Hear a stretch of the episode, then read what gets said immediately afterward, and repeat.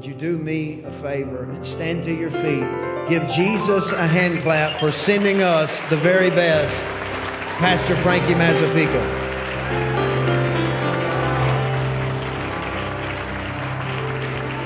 Wow. My goodness. I love you guys. I love you so much. All right. Well, why don't you guys go ahead and have a seat? And uh, I just want you to know uh, your pastor called me, I guess it was a few months ago, and, and asked, or a few weeks, maybe six or seven weeks ago, and asked me if uh, I was available. And I said, uh, Yes, I am. And I didn't even check the calendar. Didn't even look at the calendar. I'm just like, Yes, I am available. Yes, I am coming because uh, I really, really love New Heights Church because New Heights was not birthed like most churches are birthed. Um, a lot of times, churches are birthed by um, kind of uh, taking a piece of another church and, and starting a church with a piece of another church. Have you ever heard of that before? Um, it's, it's like one church starts with a hundred people, but there's another church that just um, uh, somehow or another there are a hundred people less. You know, it's just like, oh, what a coincidence. Um, but, you know, your pastor and his, his lovely wife, Crystal, Crystal, you just get prettier and prettier. Uh, there's just one part about you I'll never understand is what you see in him. Because, anyway, uh, but they come out here and they start a church with no one. I mean, his mom and dad were like, okay, maybe we better move there, baby. They don't have anybody in their church. Let's give them someone to preach to. Um, they came out here with nobody. And uh, I remember being at uh, Chipotle with uh, Pastor Brian, and he said, um, thinking about starting a church in, in, in, College Station. I said, Do you have a worship leader? He said, No. I said, Do you have a building? No. Do you know anybody there? No. Well, let's rock and roll, baby and uh, that's just I, I, just love this place. You guys are four years old and uh, you've been uh, my favorite this is a gorgeous building. This is a gorgeous facility. It's not my favorite though. It's the prettiest it's the biggest it's the nicest but it's not my favorite. My favorite facility was your first facility. Was anybody there for that? Does anyone remember the first facility? I, I, I, I think it, it, it was held together by duct tape and bubble gum and I remember parking my car in the parking lot, and there were pit bulls, like behind a fence, that was like growling. I walked into the restroom to use the bathroom. I was like, I can hold it. I'm not using. Does anyone remember the restroom? Uh, when you guys moved out of there to the movie theater, I was like, thank God, because I was not going to visit again. I was not going to visit again. And now, it you know, it took us five and a half years to get a, a, church building. You guys got yours at three. Now, first of all, nobody likes a show off. But that is just amazing. So uh, I'm happy to be here because I, I really love you guys. Let me see who I'm talking to. Raise your hand if you were here the last time I spoke. Let me see. Excellent, excellent, excellent. All right. Well, I just want to know who I'm talking to, and uh, and let me say this: um, uh, your your pastor and I, we we talk almost every day. If we don't talk every day, we text message every day. And uh, you know, you just need to know that your pastor is a real man of God. He prays, he prays, and he loves you. And um, he, he's just the the real deal. And uh, you know what I, I love about him is he didn't come to College Station needing anything. Um, you know, he, he owns three or four businesses, I don't know, maybe seven or eight by now. He's the most entrepreneurial guy I've ever met in my life. Um, you know, he, he didn't come here needing anything. He, he, uh, he doesn't need a salary from the church. I said this when I was here last time. I mean, he, he's, he's got companies that take good care of him and his wife. Um, I, I, can promise you this that, that he, when he takes up the offering, he gives first and he gives sacrificially. And uh, you, you just need to just feel comfortable with a pastor that's just here to give. He's not here to take, he's here to give. And uh, you know, there's a, a, a, popular saying out there that success leaves clues. And so when you find somebody that's successful in anything, they leave clues. And, uh, and, and Pastor Brian has left clues on, on how he and his wife have been successful, but it's really odd because I thought he and I shared everything. Um, but it was, uh, I think it was last week, I was watching TV. It was like midnight, couldn't fall asleep. And uh, I was watching, you know, I can't even remember what it was. And all of a sudden, Pastor Brian comes on television. And I'm like, shut your mouth. I mean, I thought we shared everything. And, uh, so I, I, I, pulled down the, the show of Pastor Brian, and, and this is one of the clues of success that he was sharing on television. Uh, why don't you uh, take a look at this? Howdy. I'm, as you know, Pastor Brian Howard. And after most services, people are always coming up to me and they're asking me, Pastor Brian, how do you get so much volume, like a beautiful golden. Well, I'm here to tell you today, you know what I and Pastor Joel Osteen actually have in common? Other than, of course, dynamic ministers, spirit-filled churches, and beautiful wives.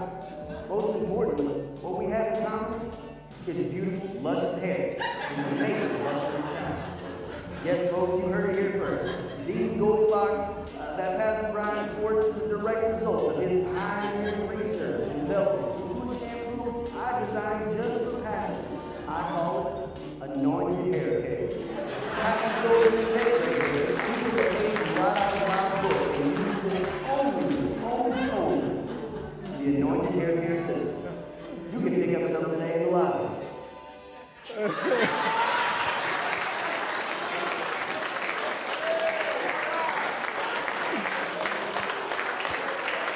Success leaves clues, everyone. So now we know. Now we know. I wish I could buy your anointed hair care, but God had other plans for me. It's all right. I, I absolutely, Matthew Godkin, it's great to see you, my friend. It is so good to see you. And, and Matthew Humphrey, Pastor Matthew, my goodness, and Tiffany, you guys are just amazing. It's so good to see you guys.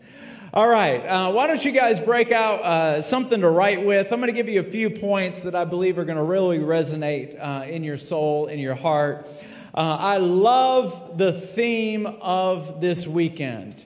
Um, expecting God to do something good. I, I just, I love that theme because the, the expecting God to do something good uh, it just echoes that Jeremiah 29 11 verse, you know, where, where God says, I, I promise. Uh, to give you a hope and a future. Now, it, the, the verse is much longer than that, but I just want to focus on the word hope and a future. Because when you hear that, I've always heard it, and I'm just like thinking to myself, uh, a hope. He's going to give me a hope.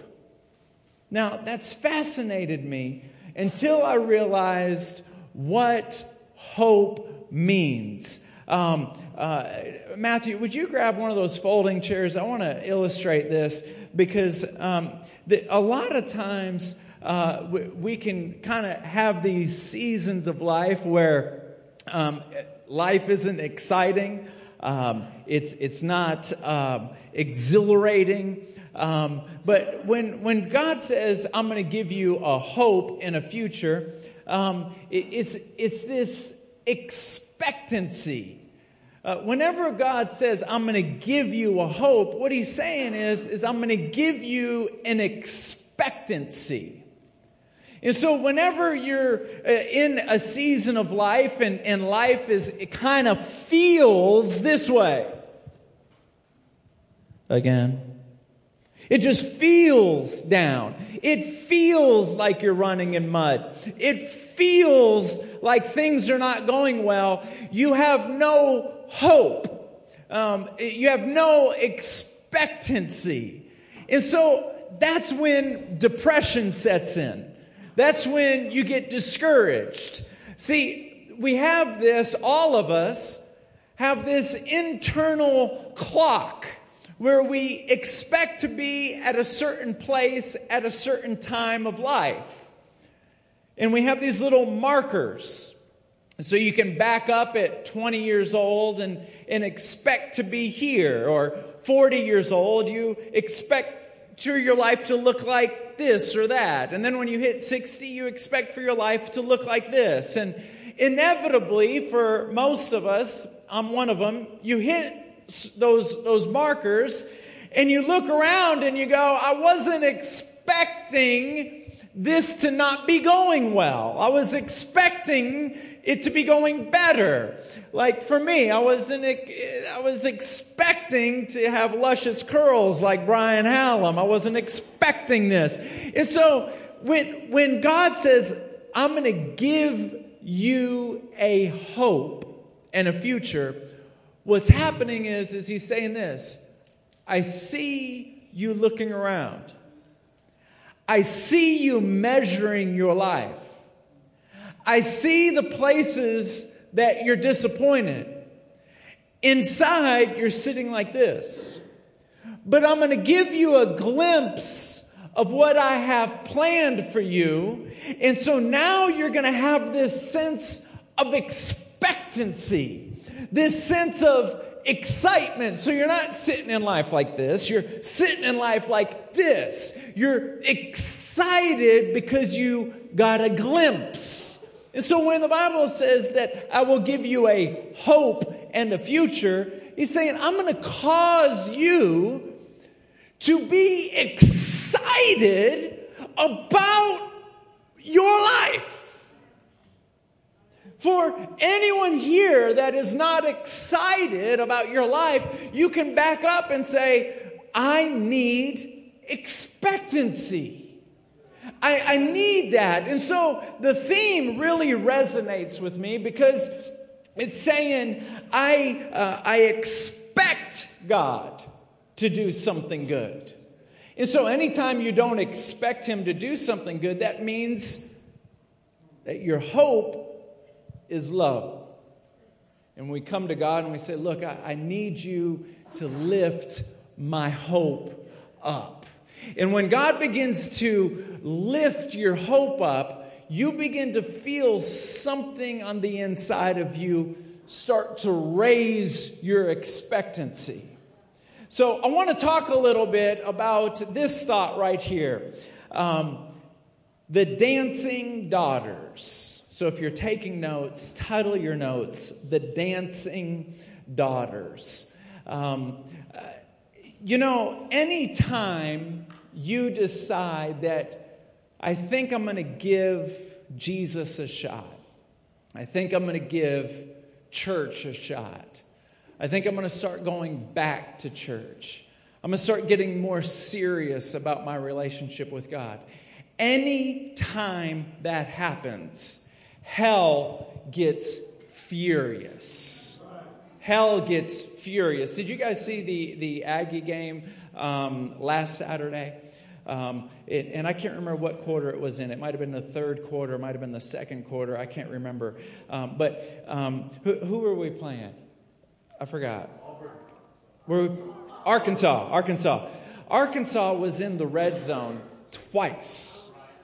They could spit into the end zone and get. Sorry. They could spit into the end zone. How many people already know what I'm talking about, okay? This happened not once, twice. They down, set, blue, 42, and they do this with their foot. I don't know what that means, but two, 42. And, and Arkansas tried to get in. What did, did I tell you they could spit into the end zone? The Aggies put out some meat, like Goliath's cousins or something. They came out and went 0 for 4 twice.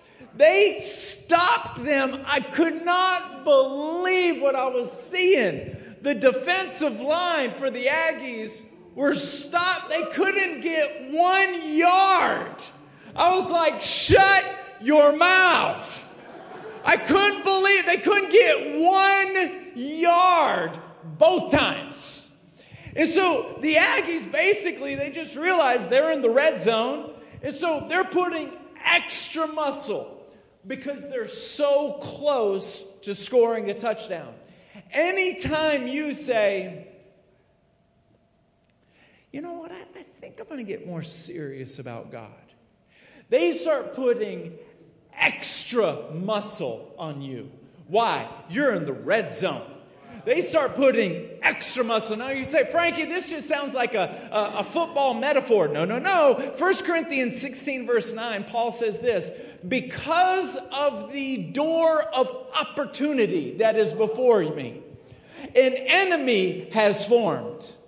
Oh my goodness, there's a, a door of opportunity. There is something, watch this, there is something happening in the spirit. I can't see it. I don't know what it is. But because of that good thing happening in the spirit, I can see there is an enemy that is forming against me. See, sometimes we can reverse engineer that thought by saying this Why is all hell breaking loose in my life? Has anyone ever thought that? Hey, there, now I'm preaching good, right? Amen. Preach, brother. The hair commercial was good, but now you're preaching. All hell is breaking loose. You can reverse engineer that thought by thinking if all hell is breaking loose, if there's an enemy that's forming itself against me, then clearly a door of opportunity must be before me. Usually we see the enemy before we see the door. So, anytime that happens, these dancing daughters come into our life. Anytime there's a door of opportunity, these dancing daughters, anytime there's a, a, an opportunity where we begin to build some spiritual momentum, these dancing daughters. And, and what are dancing daughters? I'm so glad you asked. Look at the person next to you and say, You look good tonight. You look good tonight. And I look at him and say, You want to spend the night tonight?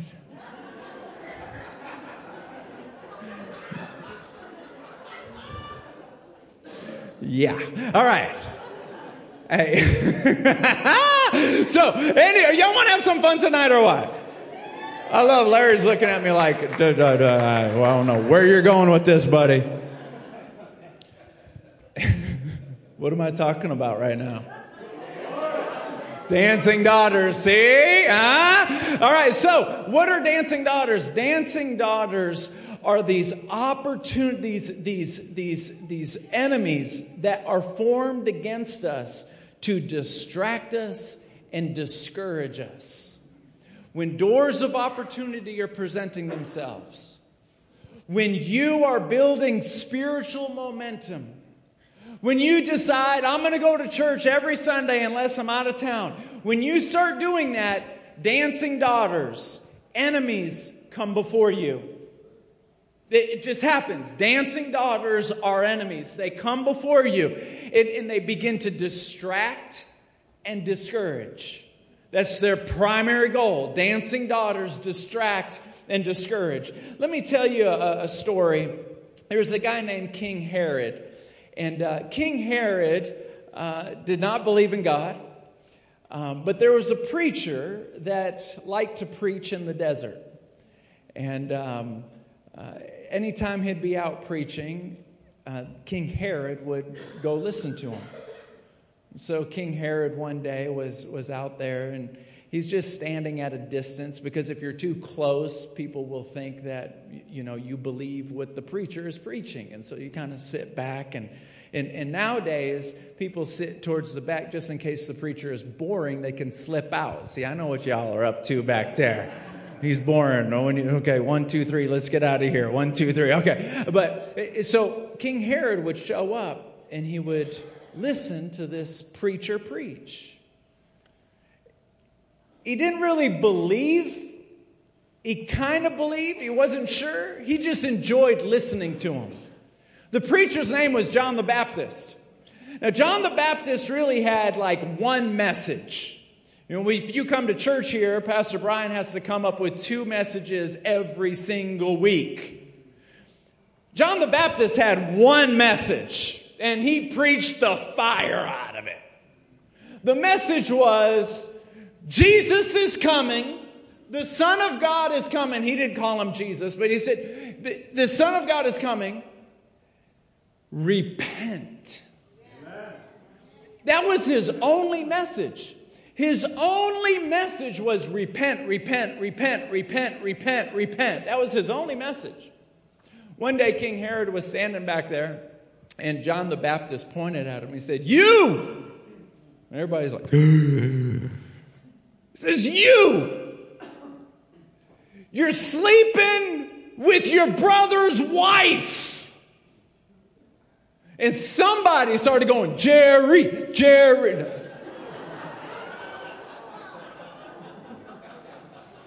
He said, he said you're, you're, you're sleeping with your brother's wife. He goes, no, no, no, no. It's even gone further than that. You are married to your brother's wife. And he goes, you're living in sin. And he starts talking about repenting. He was embarrassed, greatly embarrassed. His wife, her name was Herodias. Now, I'm not trying to judge anybody, but I don't care how hot she is. Herodias is a no go. I'd like for you to meet my wife, Herodias. No go. Anyway, so he says, You, the, she was fired up. She was ticked. She was so mad. King Herod was very embarrassed, and he, he had no choice. He liked the preacher, he enjoyed listening to the preacher but you just embarrassed me in front of everybody, you're going to have to get arrested for that. They arrest him, they put him in prison. It's interesting. Um, shortly thereafter, um, it was the king's birthday. John's in prison.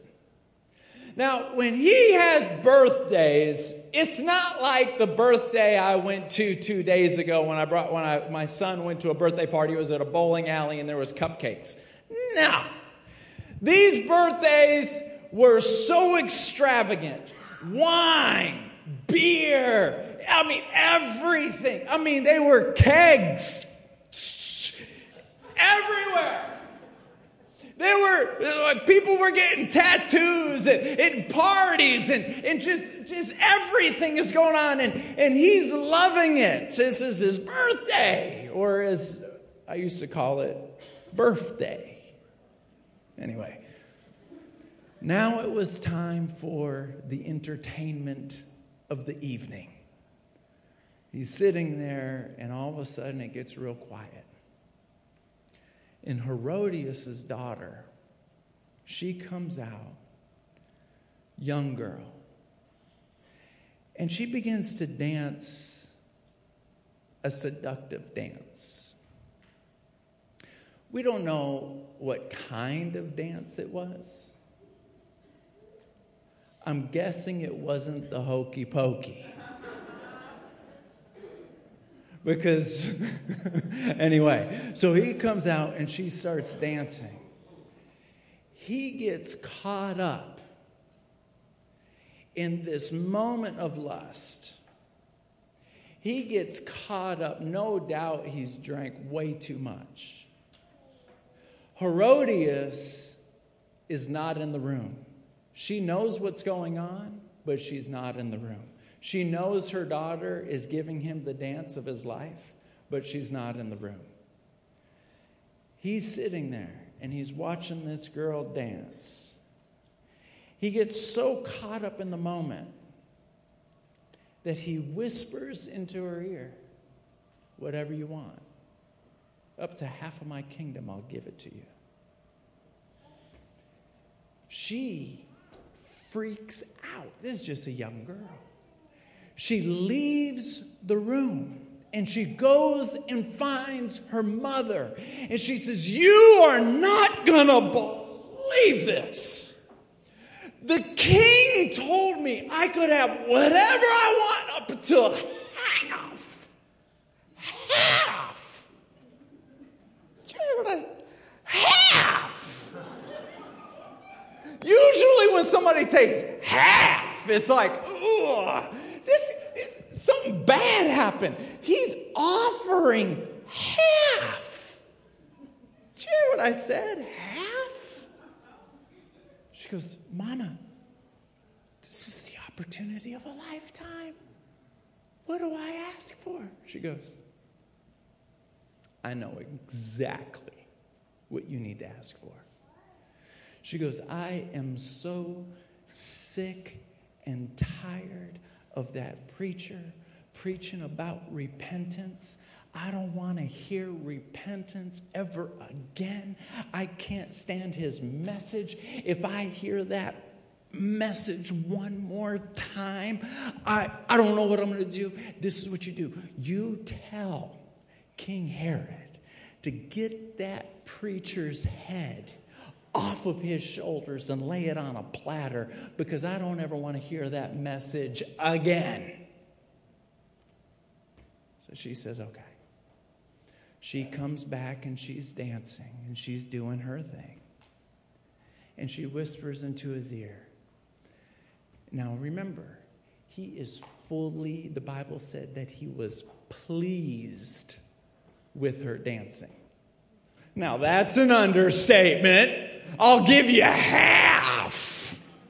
And the Bible says that he was pleased. Okay, I'd say so. I, I looked up what please means because I'm thinking surely please means something different. Uh, it, so I looked it up. You know what please means? Please means to lift and remove the anchor. He has he listened to John the Baptist. He listened to the message of repentance. He listened to it. He enjoyed it. Now, this dancing daughter comes all the way up on him. He's not even remembering the message. In fact, every anchor inside of him, he's lifted it up and tossed it out the window. He is fully engulfed in this moment, and he's giving her. Did I tell you his half? Half. My goodness. So, anyway, so he says half. So she says, I don't want to hear John the Baptist ever again. I want his head. The Bible says that he was sad, but he already promised. So he takes off John the Baptist's head. Why is that so important? Because the message of repentance was never going to be shouted by him again. And now King Herod does not have to hear the cry of repentance ever again. Herodias doesn't have to hear about repentance ever again. They don't have to hear the message of repentance ever again. See, there's this cry that what I love about living in today's world versus way back then is we have the Holy Spirit among the earth. We have the Holy Spirit around us. And so we don't have to rely on a preacher to preach repentance because the Holy Spirit will whisper repentance. He'll whisper it to you. How many of you have ever done something or said something, my hand's up, and I haven't even finished my sentence yet, where you feel, oh, I shouldn't have did that? Anyone? Uh, I should, Presley, raise your hand. Uh, there you go. Oh, oh, I shouldn't have did that. I, I shouldn't have said that.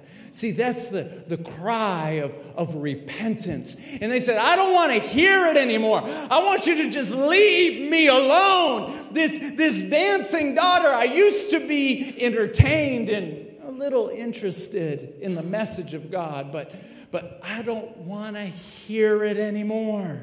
See, if any time, if you ever raised your, if you raised your hand a moment ago and you said, yeah, I, I feel that on my heart. Do you know what that means? That means that you have been apprehended. The, Bible puts it this way uh, in Philippians that Paul said this, Oh, that I may apprehend that which has apprehended me. The word apprehend means to take hold of. Everybody say, take hold of. Paul is saying this You have apprehended me. You have taken a hold of me. You have a hold of my heart. I can't even say something that's bad without feeling bad. If, if I skip church, I, I start feeling bad. If, if I start thinking about something that you don't want me thinking about, I start feeling bad. You have apprehended me. You have gotten a hold of me. You have a, you have a hold of my heart. Has anyone here ever tried to skip church for like six months? And, and you're doing really good trying to skip church, but you keep thinking about it. It's always in the back of your mind. Are you with me? It's just like, I'm just going to just be wide open bad. Who cares? I has anyone just been wide open bad? I'm just, uh, I'm just, God, you might not want to look right now. Have you ever planned on it? Uh, as soon as I see him, I'm gonna rip him a new rear end. I'm a, you gonna get a piece of this. Uh, I got a can of whoop that I got, got your name on it. See, I can say that because I'm not gonna be here this Sunday. You got to clean that up.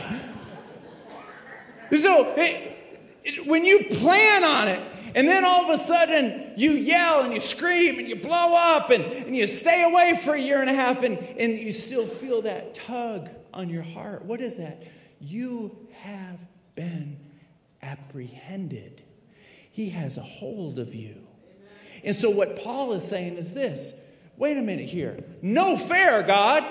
No fair. You've apprehended me. You've taken a hold of me. You know what I'm thinking. You know when, when I sit down. You know when, when, when I stand up. You've apprehended me. No fair. Oh, that I may apprehend that which has apprehended me. If you know what I'm thinking, then I want to know what you're thinking. If you got a hold of my heart, then I want to have a hold of your heart. I, oh, that I may apprehend that which has apprehended me. Does anyone here want to apprehend the one that's apprehended you? You know what I'm thinking. I want to know what you're thinking. You know my plans. I want to know your plans. Oh, that I may apprehend. And so, King Herod, he, he didn't want to he didn't want to be apprehended anymore. He didn't want to feel like he needed to repent anymore. He didn't want that message anymore. He didn't want it anymore. See, some people don't go to church anymore because they don't want to hear a preacher preach. But when you've been apprehended, you can skip church and you still feel the presence of God pulling on you. Are you with me? You've been apprehended. He keeps pulling on you. For those of you that have a, a wayward son or a wayward daughter, get good sleep at night. Stop worrying. They've been apprehended. They've been apprehended. Don't, don't let the enemy tell you that they're never coming back and they're a prodigal and they're never coming. No, they've been apprehended. They, they, they, are on, it's like this. If, if, I know uh, if you've been fishing, you know when you cast a line and all of a sudden uh, a bass just bites it? Yeah. And, and you know you, you set the hook and now you can just kind of chill a little bit. The fish is, and you're like, I got you. I got you and you reel it in a little bit and he's running around trying to get, you're like, I got you. The fish has been apprehended. I got you. You're running around, you're mine. I just want you to know your son, your daughter, they've been apprehended. They're running around acting, God's got them. God's got them. Look at the person next to you and say, God's got them. God's got them. God's got them. They, they've, been, they've been apprehended. You've been apprehended. They're apprehended. Not everybody's been apprehended. But you have been apprehended and you've passed that along. You pass along your eye color and you pass along the sense of fear of God. It's still in their head. And so King Herod, he, he wasn't apprehended. The biggest problem that King Herod had is, is there's this term out there. It's called anhedoni. Yeah, anhedoni. Anhedoni, let me give you the definition of it. It's the inability to experience pressure, uh, pleasure rather, from activities usually found enjoyable. It's a medical term. There's a lot of people that suffer from a disease. It's not a physical disease, it's an emotional, mental one.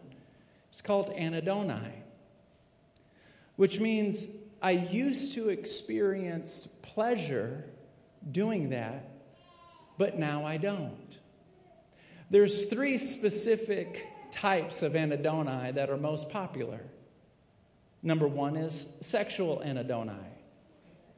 There once was a day where a person experienced great enjoyment from a sexual relationship, but now they don't at all. What happened? Anhedoni. You no longer experience enjoyment in that area. There's social anhedoni, which means that you have friends and you have acquaintances, but you no longer connect. Does anybody know somebody where they just can't connect to people for whatever reason? It's a social anhedoni. Get this the third one is very perplexing. There's music anhedoni, where there once was a day a person could listen to music and enjoy music. And now, a person with musical anhedoni, they no longer enjoy music. They just keep the music off. And you know what I thought about, Pastor Brian, uh, Brian where people who have worship anhedoni. Where there once was a day where they would worship with their whole heart, and now it just bores the mess out of them. It's anhedoni. This King Herod had an anhedoni. He owned everything, but it wasn't enough. And now this dancing daughter comes up just at the right time, the exact same time he's listening to a preacher, this dancing daughter comes up. I've already hit this point, so I'm not going to digress to hit it again. But the more you listen to God, the more a dancing daughter will come into your life. So all of a sudden, this dancing daughter comes up at the right time, and she says, I want John the Baptist's head so that we'll never hear the voice of repentance again. There's three points I want to share with you. Anytime a dancing daughter, an opportunity for you to sin, comes into your life, just remember three things. Number one, that the dance has a cost. You know, um, I, I, I talked a, a, little bit about this once before at Celebration Church, and I had this gentleman meet me in the lobby, and he said, You know, on my 18th birthday, I went to a strip club. While I was there, this I got invited to by this dancer, and I went over here into this private room. And when it was over, she told me how much the dance cost. He goes, When she told me how much the dance cost, I almost coughed up a basketball because I didn't think it was going to be that much. Can I just take a sidebar and say that the cost is always more than what you anticipate it being? You don't determine the cost of the dance. The dancer determines the cost of the dance. King Herod did not determine the cost of the dance. The girl determined the cost of the dance. And so he said to the girl, he goes, I don't want to pay you that. He was in the strip club. He goes, I don't want to pay you that. She goes, Oh, you're going to pay me what I'm telling you you're going to pay me. He said, No. He runs out and he tells his buddies, Let's get out of here and let's get out right now. They get out into the parking lot and there's these four big guys come walking out with the dancer. This is a true story. She says, That's him. They walked up to the car and tapped a pistol on the window. Clink, clink, clink, clink, clink. Get out. And they said, Is this the guy? They pulled back the hammer of the revolver and said, We think you owe this girl some money. He was not going to fight that fight, reached into his pocket and paid the price. You don't determine the price of the dance. The dancer determines the price of the dance. You and I do not know what we are going to lose when we start dancing with the dancer. We don't know what we're going to lose. You and I are human beings. We may think we could back up and weigh it out. If I do this, I may lose that. Oh, if that's the case, I think I'll, I'll risk it. Let me just remind us all we don't determine the cost of the dance. Can I just tell you, if you have a dancer in your life, if there is something secret in your life, that instead of coming at the beginning and saying, Oh, I expect God to do great things and I'm going to pursue him with all my heart, the effectual, fervent prayer of a righteous man avails much. He rewards those who diligently seek him. Well, what's he going to give you? I don't know, but he's got a lot of good stuff. And he promised he's going to give me something. So I'm going to keep worshiping him. And when you stop doing this and start paying attention to the dancer, and you got a private dance going on. A private dance. See, a private dance is when you start entertaining options other than God without other people knowing it. See, if you look at your husband and you think, I think I see a way to leave him and make it look righteous you're listening to a dancer. When you sneak on the internet, you're listening to a dancer. When you're going places in your imagination without anybody knowing, you're listening to a dancer. And when you no longer feel bad, and you no longer feel a compulsing desire to repent, you have taken the head off John the Baptist. And now you have taken the head off John the Baptist, and now you think repenting is a bunch of emotionalism for somebody else. And now you no longer even think about it. It doesn't even cross your mind anymore. Repenting never crosses your mind. And so you know John the Baptist's head is off when you can treat people any way you want to and you don't feel bad because it's their fault they had it coming. And, and your eyes can look at whatever it wants to look at. And your tongue can say whatever your tongue wants to say. There's no governance of your words. And you no longer feel bad anymore about anything. You have taken the head off John the Baptist. You don't feel bad anymore. You can talk bad about people. You cannot worship. You can you, just anything spiritual, anything. You've killed him. You've taken it off. But there's a cost. There's a cost. The first thing I want to say is that the dance has a cost. The second thing I want to say is this the dance can be stopped. King Herod could have said, Get out! He could have said, Stop, stop, stop, stop, stop the music. This girl, get her out. He could have said, Get out. My buddy who was at the club, he could have just stood up and said, Well, this has gone way too far. I'm out. He could have stopped the dance. And if they would have stopped the dance, if King Herod would have stopped the dance, if my buddy would have stopped the dance, they wouldn't have had to pay the dancer. Let me just tell you if there is a dancer in your life and you stop it, See, in Revelations chapter 2, verse 21, it speaks of a place, no, I'm sorry, a space of grace where God backs up and says, You know it, I know it, it's got to stop. It's got to stop. Oh my, it's got to stop. And we can ignore it. I don't want to, I don't want to stop it. I don't want to stop it. I don't want to stop it. I don't want to stop it. God, is there any way I can love you and keep doing this at the same time? Come on, God, please. Come on, God, please, please, please. Oh, God, please. Oh, you got quiet on me. Is it only me? To, let me just, okay, you know what? Let me hit pause. Anyone see the movie Gladiator? Anyone see the movie Gladiator?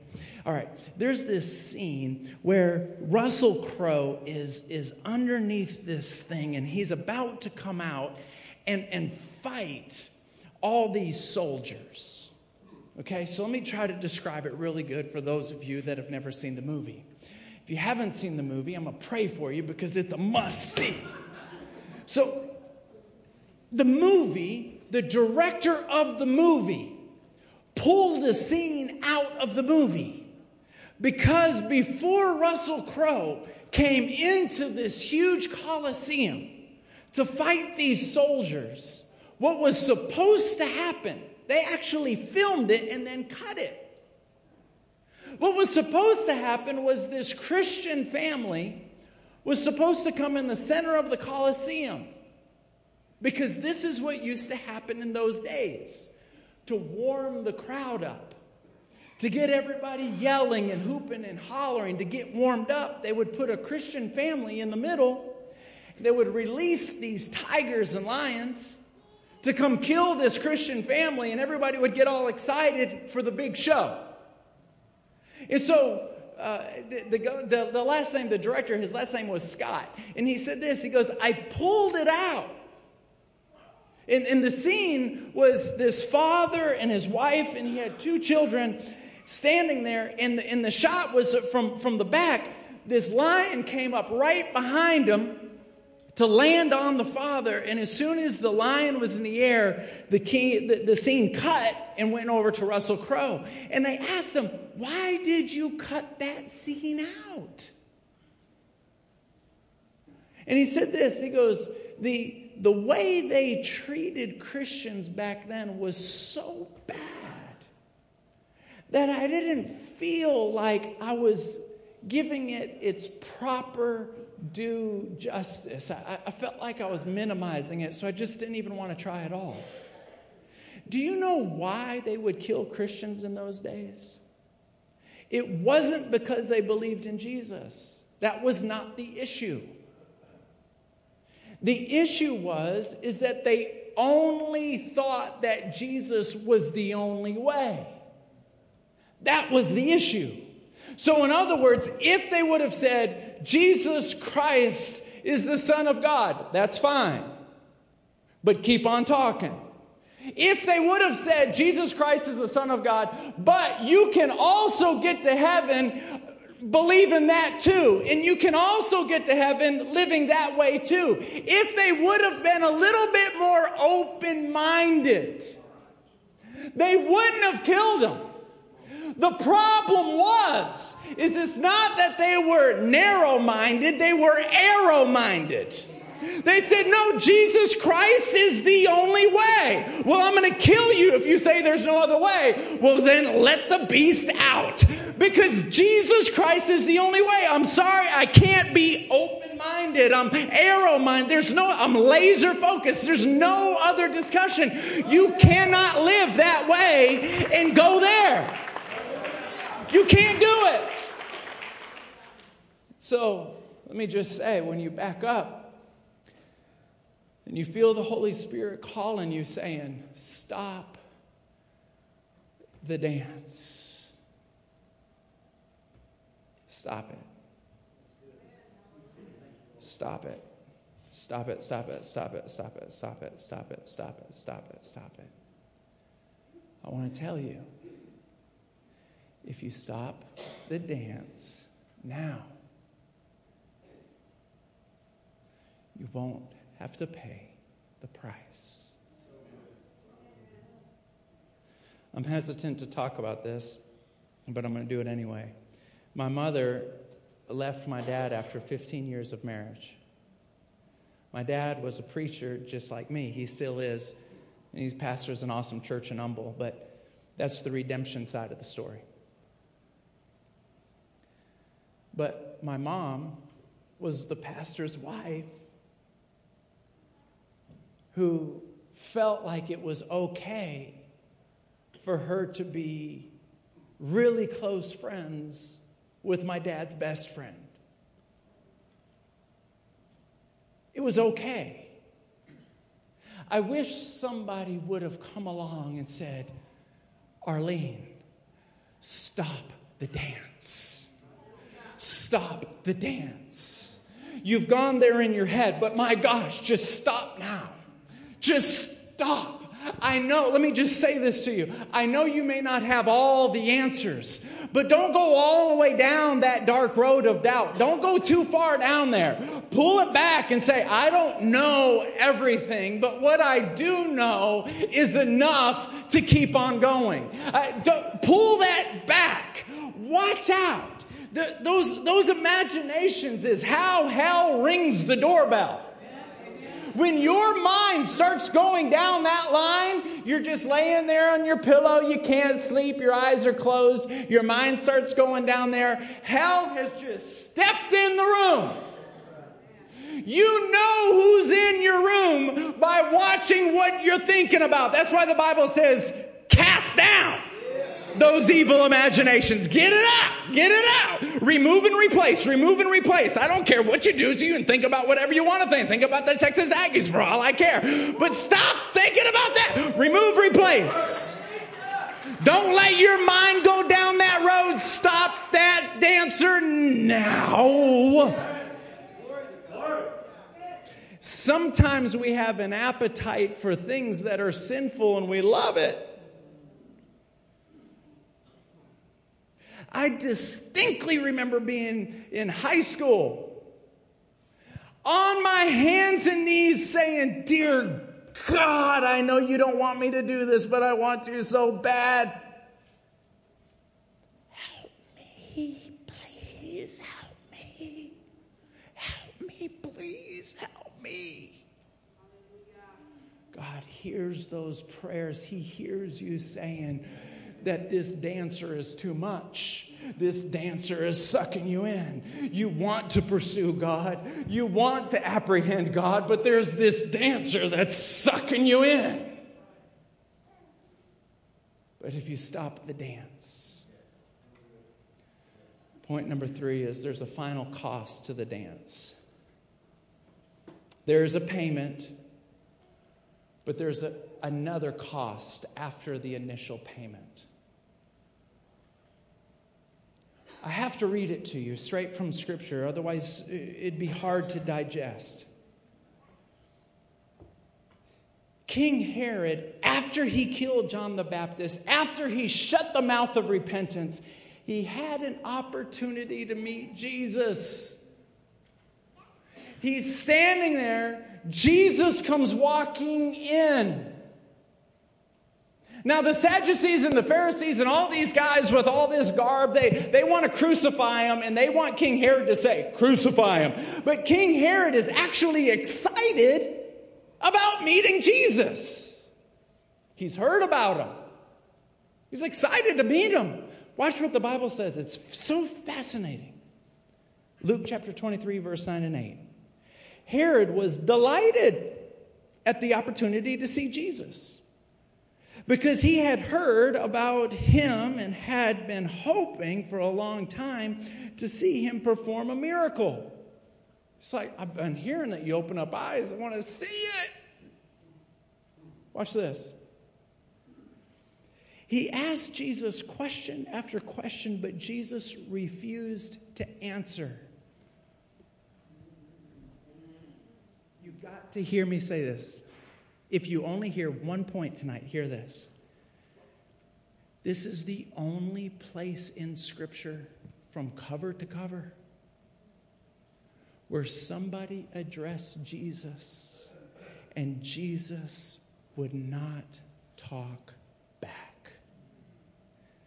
When you kill the voice of repentance, he has nothing else to say to you. Nothing else. When you hear and feel that tug of repentance and you say, Leave me alone, I'm going to live my life the way I want to live my life, He has nothing else to say to you. Now, when you come back and you say, Oh, dear God, help me, help me, Help me. What I love is the centurion when he came up to Jesus and said, Will you heal my daughter? And Jesus said, Well, do you believe? And he said, Well, I'm trying to believe. Has anyone ever been there? Uh, come on. Has anyone ever been there? I'm trying to believe. He goes, Your daughter's healed. See, Jesus loves the honesty. Jesus loves the transparency. Jesus loves it when you go, I am trying my best here. He loves that. But when you look at repentance and say, shut up I don't want to hear it anymore. Pastor Brian, you can preach out of Genesis, Exodus, Leviticus, Deuteronomy, Numbers. You can preach out of those, but stop preaching about repentance. I'm going to do what I want to do, and I believe that when I stand before God, everything's going to be okay. So just leave me alone. When you shut down repentance, Jesus has nothing else to talk to you about. And that's why when people would try to rebuke devils, preachers tried to rebuke devils. Jesus backed up and said, Look, you've casted out demons in my name, and I'm telling you, I never knew you. Depart from me. You can preach all you want to, and you can wear real fancy suits, and you can memorize all the scriptures you want to, but if you can't listen to repentance, depart from me, I don't even know you. Who is this guy? Who is this guy? Go.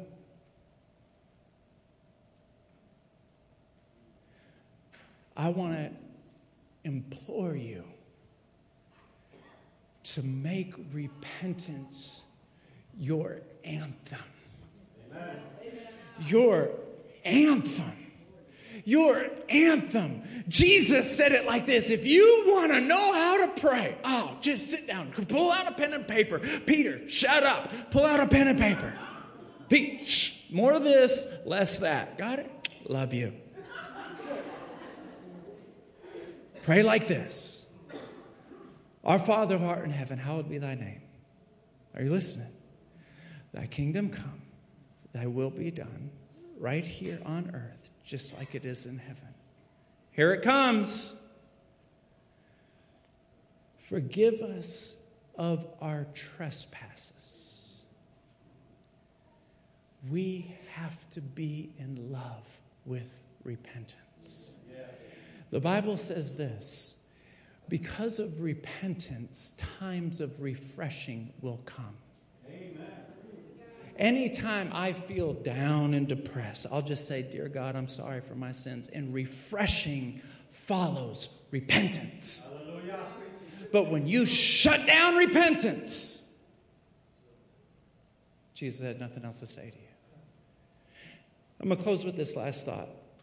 I love, love, love that this whole weekend is called revival. I love that. And, and this place is like full. And I love, uh, Pastor Brian, this place is like full right now. If I were to have a service on a Saturday night, it'd be me and my wife. That's it. And here I am looking at a full sanctuary. And, and you, why did you guys come here? Not to see a bald headed Italian. I know that's not why you came. I live with me. I know that is not why you came. You can't.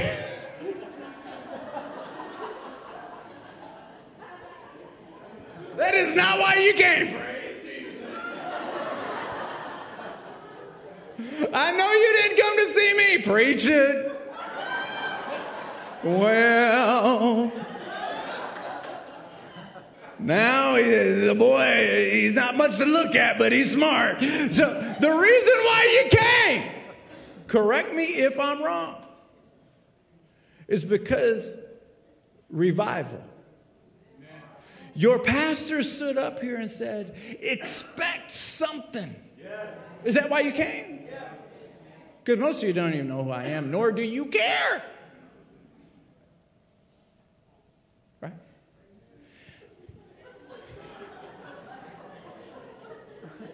I love revival. If you're new to church and you're like, what is revival? Revival is a refreshing of passion. It's like, I'm so passionate about this. It's like, I love revival. There's a personal revival and there's a corporate revival.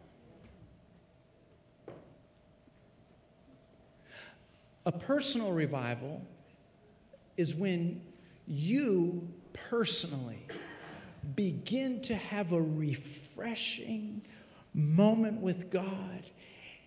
It doesn't involve anyone else, but everything about you is consumed with the presence of God and the other things in life that are very important. You just know that if I passionately pursue God, everything else will fall into place because He said, if you seek me first, all those things, those things that you.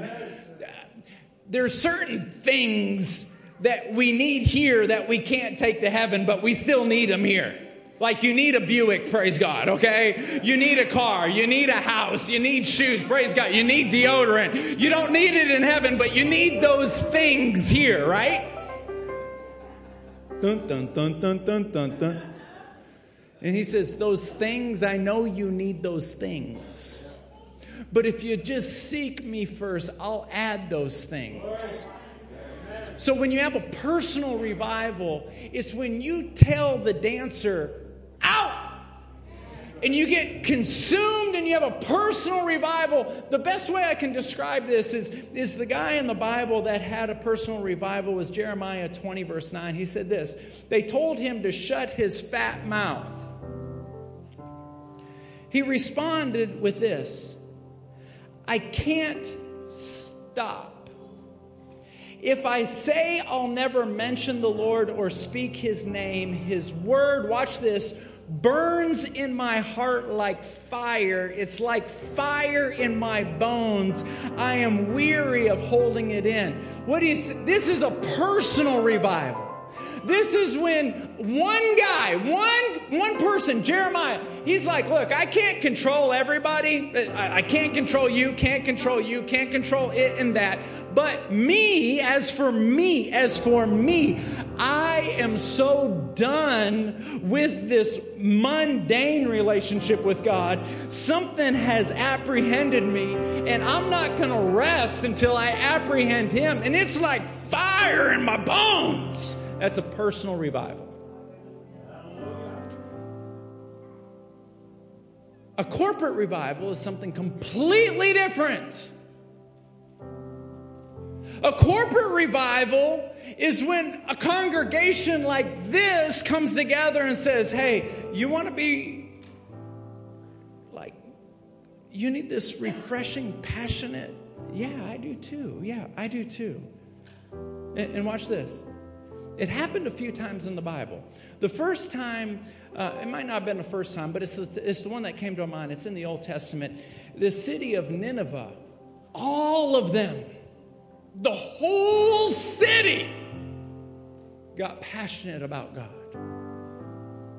Another time, it was right in the heart of Jerusalem. This is the second one I want to just mention. We call it the day of Pentecost. Thousands of people all got saved in the same day. Let's step out of the Bible.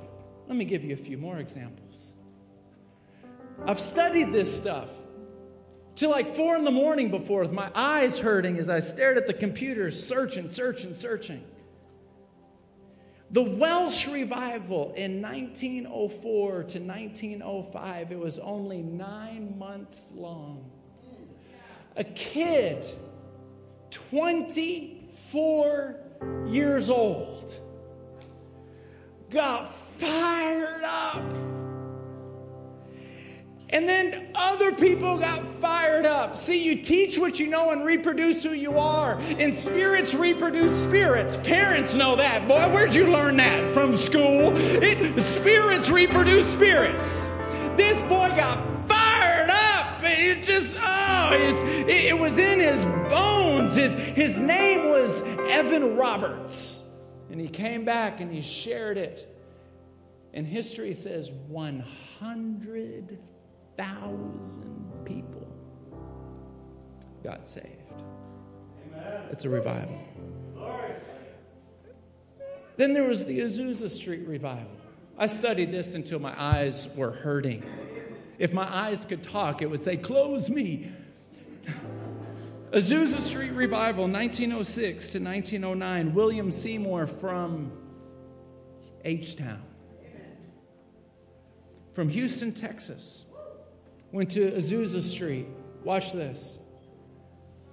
Not 100,000 people were saved, 100,000 churches. And do you know how big the sanctuary was? You're not going to get this, Larry. Get this. The whole church was 2,400 square feet. The whole church was 2,400 square feet. They didn't even have a worship team.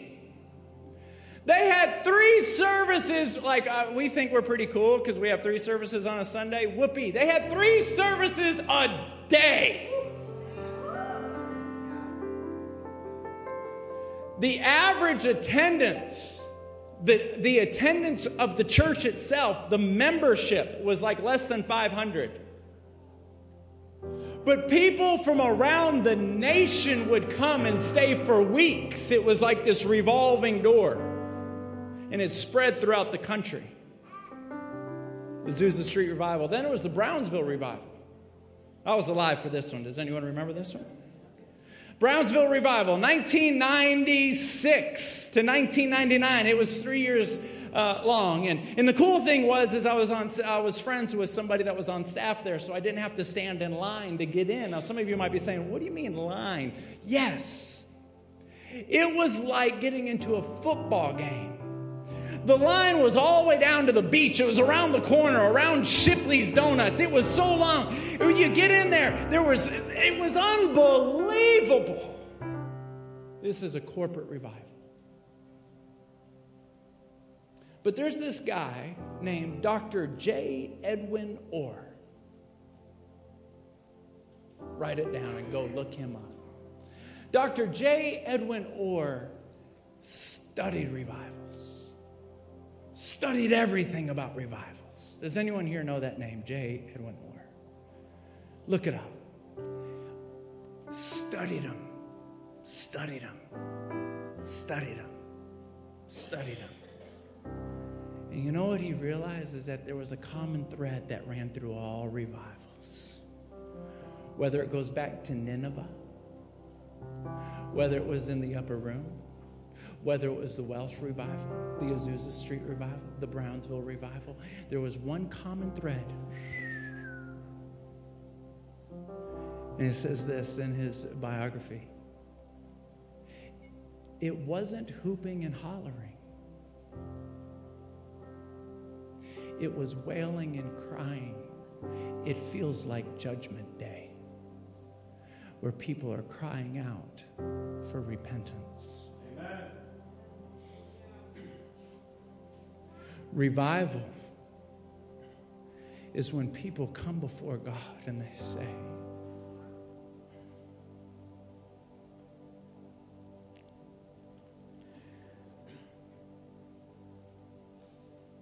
I'm so sorry.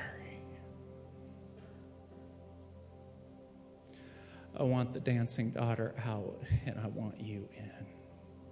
I, I want you in. Uh, I, I, want to apprehend. I, I, I, don't, I, I don't even have the words to say what I want to say. I, I, just, I just want you to know I'm, I'm sorry. I'm sorry. I'm sorry. I'm sorry. I'm sorry. I'm, oh, God. I'm sorry. And the first stage of revival is repentance. And rejoicing follows repentance. And so often we try to skip repentance and go straight to rejoicing, and that's not how it works. We got to come before the Lord and say, I have been taking myself way too serious. Do you want to hear the prayer that I prayed right before I walked up here? Before I left my house, I said, Oh, dear God, don't let me embarrass you. Don't let me come up here and act like some polished preacher that waxes eloquent and come and, and entertain people like they're at some comedy show. Don't let me embarrass you. Let me be your mouthpiece that says, the dancer's got to go. It's got to go, got to go, got to go. I'm sorry for acting like I am so prim and proper, and I am so smooth and eloquent, and everything in my life is just so perfect. Here's the reality I'm starving for you. I am a dying person looking alive. I miss you. I miss you. I am like a deer that pants after water. I miss you, and I'm sorry for everything. You're my king. You're my Lord. Forgive me if there's only one thing you ever, ever, ever, ever, ever give me. Let it be your blood and wash me clean. Because we can fake this thing. How many of you have gone to church long enough to fake it?